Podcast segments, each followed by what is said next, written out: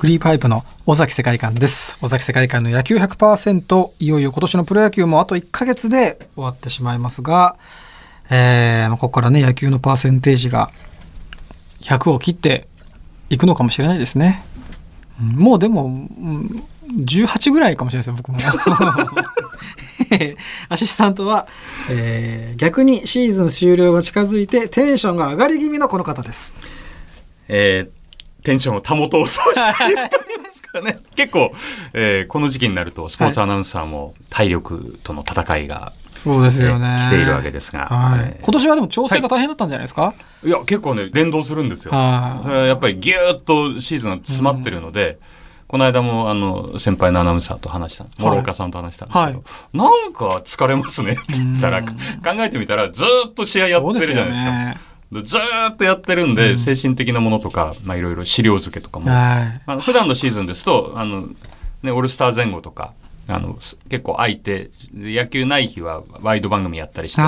崎さんに出ていただいたりしてとかいう、そういうのが全くなくても中継できてるんで、はい、息抜きができないんですね。最後まで駆け抜けたいと思いますが、駆け抜けましょう。シーズン6最終回、ゲストは先日のドラフト会議中継でも素晴らしい解説をしていただいたはずです。私も毎年いくつかミスをするんですが、今回はノーミスで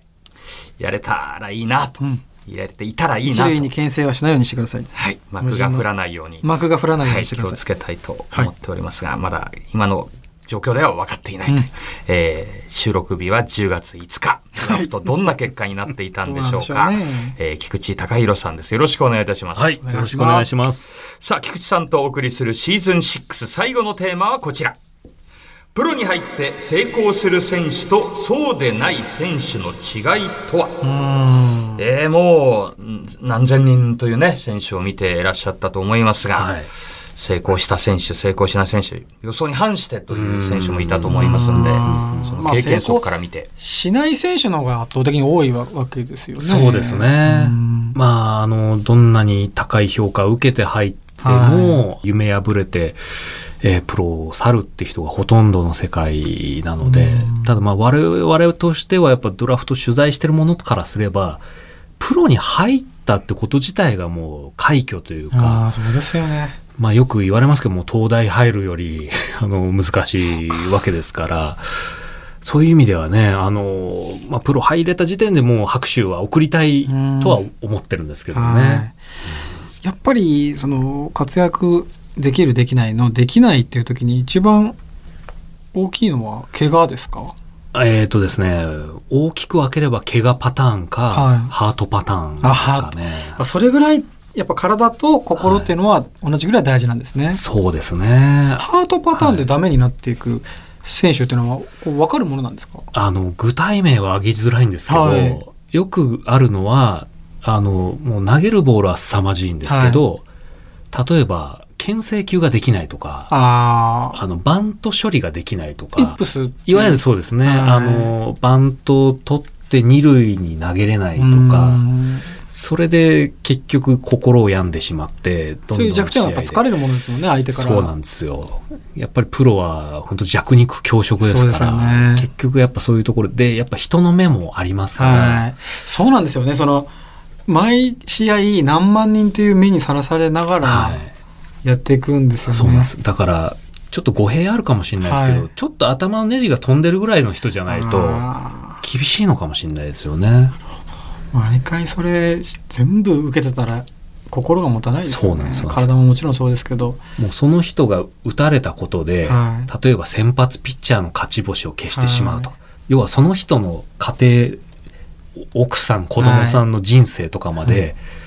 自分のこの一球で壊してしまうかもしれないみたいな、その重みに耐えられなくなってしまって自分本来のパフォーマンスができなくなるっていうのは往々にしてありますね。だってその打たれて申し訳ないと思うとこから何があるわけじゃないですもんね。そ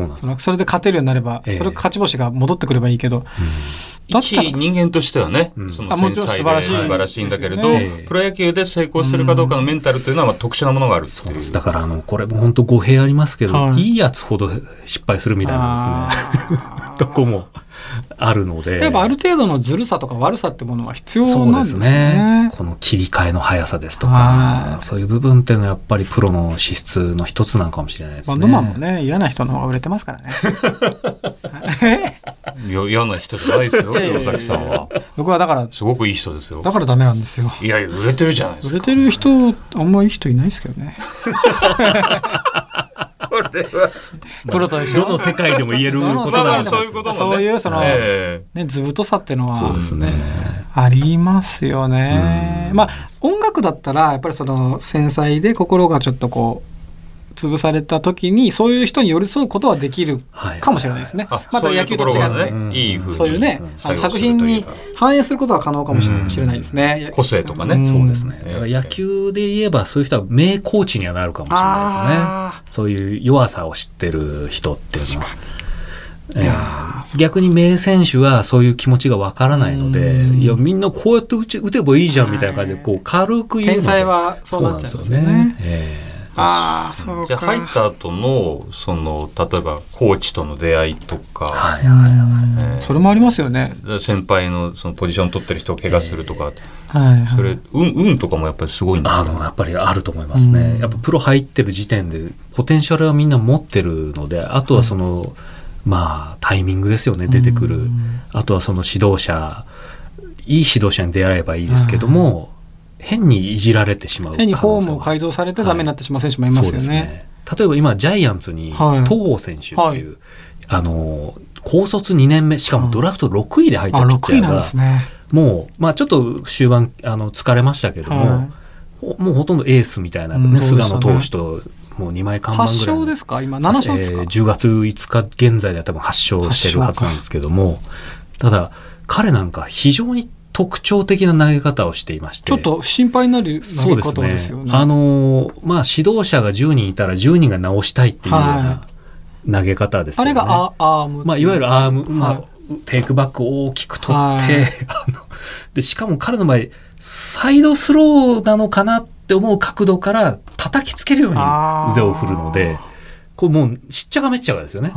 もういわゆるもうガチャガチャなフォームですけども、あれ巨人は全くいじらなかったんですね。っていうのもスカウトがこのフォームが面白いから取ったんだから、じゃあこれはもういじらないようにしようと。これは1軍2軍3軍の全軍のコーチ会議でそういう方針を立てて、とりあえず1年間もう様子見ようと。で怪我したりなんか本人が変えたいっつったら聞こうみたいな。でその結果もう1年目からある程度ファームで結果残して、で2年目そのまま。何も変えてないって本人言ってましたんで。で全く怪我をしてる感じもないですね。そうですね。だから中日で結構長く活躍した岩瀬投手なんかもずっとアーム式って言われて、絶対肩肘壊すって言われたんですけど、壊さないままあんなに鉄腕として1000試合も投げちゃうわけですからそうですよね。逆にすごく気を使ってる選手でもふとしたきっかけで怪我をしてしまう可能性がありますよね。だから本当に人それぞれのメカニズムって持ってるものがあって、それをいじっちゃって結果的に壊れてしまうっていうケースがすごく多いですよね。また指導方法も今すごくこう広くなってるじゃないですか。いろんな方法があるから、そうですね。理論もありますし、そうですよね。合う合わないって出てきますよね。菊池さんがプロ入り前に見ていて、この選手厳しいだろうと思ってたけど、すごく活躍しているっていう選手はいるんですか？そうですね。いっぱいいますけど、でもまあ特にその、まあ、厳しいとは思わないですけど、その山田哲人選手がここまで大スターになるとは思わなかったですね。やっぱりその履正社の時はそこまで、そうですね。正直言って例えば同じ履正社だったら T 岡田選手がちょっと上の先輩ですけど、なにわのゴジラと呼ばれてた選手ですよね。で山田選手にそういう異名がついてたかっていうとついてなくて、同じ大阪でもその当時 PL 学園に吉川選手っていうですね、今ジャイアンツにいますけど、吉川ですか。そうですね。吉川大輝直樹じゃないと思う。どこでしたっけ、中日から、はい、でその選手の方が目立ってたんですよね。あ、そうなんですね。同じ内野手、はい、でも山田選手はどっちかっていうとなんかこう目立たない方で、でドラフト1位って聞いた時に1位で行くんだっていう、まあ外れ1位とはいえですけども、はいはいはい、だから正直2位とかでも取れる選手なんじゃないかなと思ってたので、まさかトリプルスリー3回ですか。すごいですよね。あんなもう球史に残るような選手になるっていうのは正直想像を超えていましたけどもね。じゃあパッと出てくるのがやっぱ山田選手が一番そういう意外性。そうですね。はい、菊池さんのようにこうアマチュアの選手を追いかけてるライターさんからすると、はい、やっぱり社会人まで行ってくれた方が嬉しかったりするんですか。そういう選手がどうなんですか。高卒ですぐプロに行っちゃうと今ですね、はい、どんどんプロ側の高卒志向みたいなのが強くなってる印象がすごくあるんですよね。育成しちゃうってことですね、はい、自分のところで、逆に社会人まで行っちゃうとよっぽど突き抜けてないと取ってくれないっていう現実が、でも減ってる印象ありますよね、社会人の選手って、はい、実際そうですね。ドラフト上位で例えば阪神で近本選手いましたけども、はい、近本選手なんか大阪ガスではもう爆発的に活躍してたんですね。もう誰が見てもこいつは即戦力だっていうぐらいの成績を残して、まあ、ドラフト1位で入りましたけども、はいはい、だから例えば都市対抗用ですとか日本選手権ですとかそういう大舞台でもう圧倒的な成績残すぐらいの選手じゃないとちょっと今はプロは社会人で24歳ぐらいの選手取るんだったら、じゃあ18歳から下で育てた方がいいねっていう発想になってきてますよね。なるほど、そう変わってるんですね。ちょっと話ずれますけど、去年の近江高校の林投手が社会人行ってますよね。そうですね、性能運輸ですね。あれはドラフトにはそうですね、プロ志望届は出したんですけれども、まあちょっと指名はなくってことだったんですけれども、まあ、なんで大学に行かなかったんですかね。まあ大学行くか社会人行くかは、まあ家庭の事情があったりだとかいろいろあるんですけども、まあ大学だと4年間ですよね、次のドラフトまで、で社会人だと3年間で最短で行けるっていうのもありますし、まああとは林投手の場合ですとある程度そのゲームを作る能力はあるので、あとはボールの、強さというか球威が出てくれば社会人でもある程度通用するだろうと、完成度がそれなりに高いピッチャーなので、あったってことですね。なので高校出てすぐ社会人行く選手ですとある程度完成度がないと全く箸にも棒にもかからないまんま、気づいたら選手上がってるっていうパターンが結構あるんですよね。例えばオリックスに山岡投手いますけど、彼なんかはもう高校出てすぐ東京ガス入ったんですけども、彼1年目からバンバン投げてましたから、もうその辺はやっぱりその向き不向きっていうのがありますよね。ちょっとなんか石川投手みたいな、ヤクルトというと左で石川さんの感じじゃないですか。林投手はそうですね、非常にいいチェンジアップを持っててですね、あれはなかなか打てないだろうっていうのはあるんですけど、ただやっぱりその、まあ、さっきちらっと言ったボールの強さっていう意味でまだやっぱ高校生のボールなんですよね。同じ140キロでも、高校生の140キロとプロの140キロって全然違ってですね、やっぱキャッチャーの取る音とか聞くだけで多分分かると思うんですけど、やっぱ高校生はどっかこう気の抜けてるというか、ポスン、そうなんですよ、ポスンってでプロはやっぱこうギュッと詰まってる感じでこうビチッとくるんですよね。でこれはプロの生きたボールっていうふうに僕は言ってますけども、今度でも菊池さんと聞きボールやりたい。いいですねこれはどっちのでしょう、打球音と捕球音で、プロのそういうのも音も面白いですね。いや、そうですね、音でやっぱり感じるものっていうかすごい、まあ大谷翔平投手を初めて見た時のその捕球の音なんかもちょっと甲高い捕球音、スパーンというかですね、どっちがいいんですか、低いのと高いのでいうと。でもどっちもあると思います。やっぱ重いボールを武器にするピッチャーはこう重低音というか、オスンファンみたいなおすまあいいですね。まさに石直球、石つぶてをね、ぶつけるような、ああいう球質のピッチャーと、逆にそのキレで勝負するというか、こう、シュルシュルって回転音が聞こえるような、で、スパーンとこう、小気味よくいくピッチャー。石山投手とか割とそっちがですね。ああ、そうですね。石山投手なんか、うっとりしますよね。はい、糸を引くような。綺麗ですもんね、球筋が。あのドラフトで取る側の意識はその、はい、早く取るっていう方に行ってるとして、取られる側っていうのはその中で、まあ、よくあのドラフトの順位縛り、何位までだったらいけますとか、そういう意識って今どんな風に変化みたいなのあるんですか？そうですね、安定志向みたいなものがアマチュア球界にもあってですね、っていうのもやっぱり一流企業の、内定をもらいつつ、まあプロ志望届を出す人のことを、まあプロ待ち社会人っていう言い方をするんですけど、ね、プロ待ち社会人、はい、一応保険をかけてるってことですね。そうですね。だから、まあ、大体そういう場合大体その一流企業ですから、はい、まあ何位以内だったらプロ行きます、それ以下だったら社会人行きますみたいなことを言ってるケースが多いんですよね。それでまあ先ほど煙山さん言った順位縛りっていうのが出て、これは公にあんまりされないことなので、そうなんですね。だからドラフトのファンなんかは終わってから初めて知ることだったりもするんですけども、それで社会人行ったってことはそういうことだったんだなって。だから単純に指名なかったからあの選手力ないんだねっていう世界じゃないんですよね。例えばジャイアンツで小林誠司選手とかキャッチャーで、活躍してますけども、まあ、彼なんかも大学でプロ志望届出したけど指名なかったんですけども、彼も順位縛りがあったので、だからちょっと結果的に指名がなかった。今年で言えば栗林投手、トヨタ自動車もですね、もう、大学の時に、3位までだったら、プロ行きますと。2位までかな。それはもう自分で決めるんですか？企業から言われるパターンと本人が勝手に決めるってパターンがある。栗林投手の場合は本人が決めてですね、広島あたりが最後まで悩んだらしいんですけどね。でもまあそれで社会人行って、じゃあ上位指名でプロ行こうっ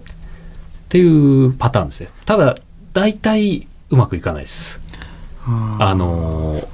そういう縛り設けて社会人で上位でプロ行こうってするんですけど、栗林投手はもう本当貴重なレアケースで、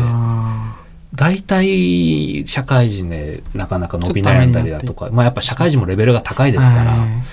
そこでちょっと突き抜けられなくてっていうケースも多いですね。でもやっぱあいつプロ待ちで順位縛りして社会人に来たぞみたいな、ちょっと目のつけられ方もあったりするんですか？当然あるでしょうね。そうですよね。やっぱそういう目にさらされて、プレッシャーがある。そうですね。あとそんな言うほどの選手じゃねえだろうみたいな見方もされたりもしますので、でもやっぱりそのドラフト4位5位でもすごい選手になるパターンが多いのに、それっていうのはやっぱプライドの問題なんですか？いえ、例えばですね、 DeNA に佐野選手っていますけども、彼はドラフト9位で入ってます。ただ彼は明治大学の時からバッティングが素晴らしかったんですよ。でも逆に言うとバッティングしかなかったんですね。ポジションは大学の時ファーストやってましたから、で足が速いわけでもないので、そうなると必然的にプロとしてはファーストっていうと外国人とポジションかぶるなとか、でよっぽど打てないとレギュラーになれないから、どうしても優先順位として落ちていくと。でベイスターズは下位で結構そういう一芸選手を取っていこうと、そういう方針を持っていて、ドラフト9位ってまた珍しいですよね。そうですね。もうその年の最下位に近いぐらいの順位ですから。でもですね、まあ、ベイスターズのその当時のスカウトさんに話を聞いたんですけども、はっきり言って4番になるなんてもう思ってもみなかったと。だから正直その代打で活躍してくれればもう御の字だなと。9位ですから。そうですよね。それがまさかポスト筒香にね、穴を埋めるっていう。9位か。でも青木選手もそんなに高くないです。青木選手は4位ですかね。まあ結局ですね、プロでどれだけうまくなれるかっていうところですよね。アマチュアの姿のままプロで活躍できる選手なんて本当に年に1人いるかいないかなので、うん、あとはいかに伸びしろを持ってるかっていうところですよね。フェーズが変わるってことなんですかね。そうですね。アマチュアのままの実力では絶対プロでは通用しないので、ゲームでいうとその何期残してボスまでいけるかってことですよね。ギリギリの瀕死の状態でボスまでいってもすぐやられちゃうけどもうすごい余裕の状態でいってじっくりボスと戦うってことですよね。いやでも実際そうですね。じゃあアマチュアの時の段階でまだ余力がある人っていうのがポイントになってくるんですかね。はい、いや間違いないですよ。やっぱ歴史見てもダルビッシュ投手にしたって高校時代はもうふにゃふにゃでしたから体は。糸井選手に至ってはピッチャーでしたからね。あ、そうか。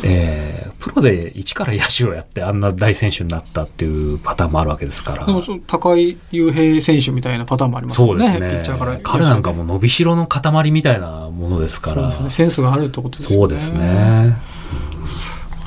そうやっていくと面白いですね。面白いですね。ドラフト今年はなんかそこにかけてますから僕はどんな結果になってるんでしょうかね。今年もか、このポッドキャストが聞ける段階ではもうドラフトのヤクルトの誰を取れたのかっていうのはもうさっきバカだなと思ってみんな聞いてる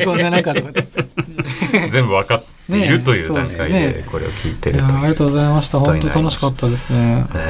なんか野球のそういう世界も一般の世界ももしかしたら、尾崎さんで生きてる世界もそうかもしれませんが、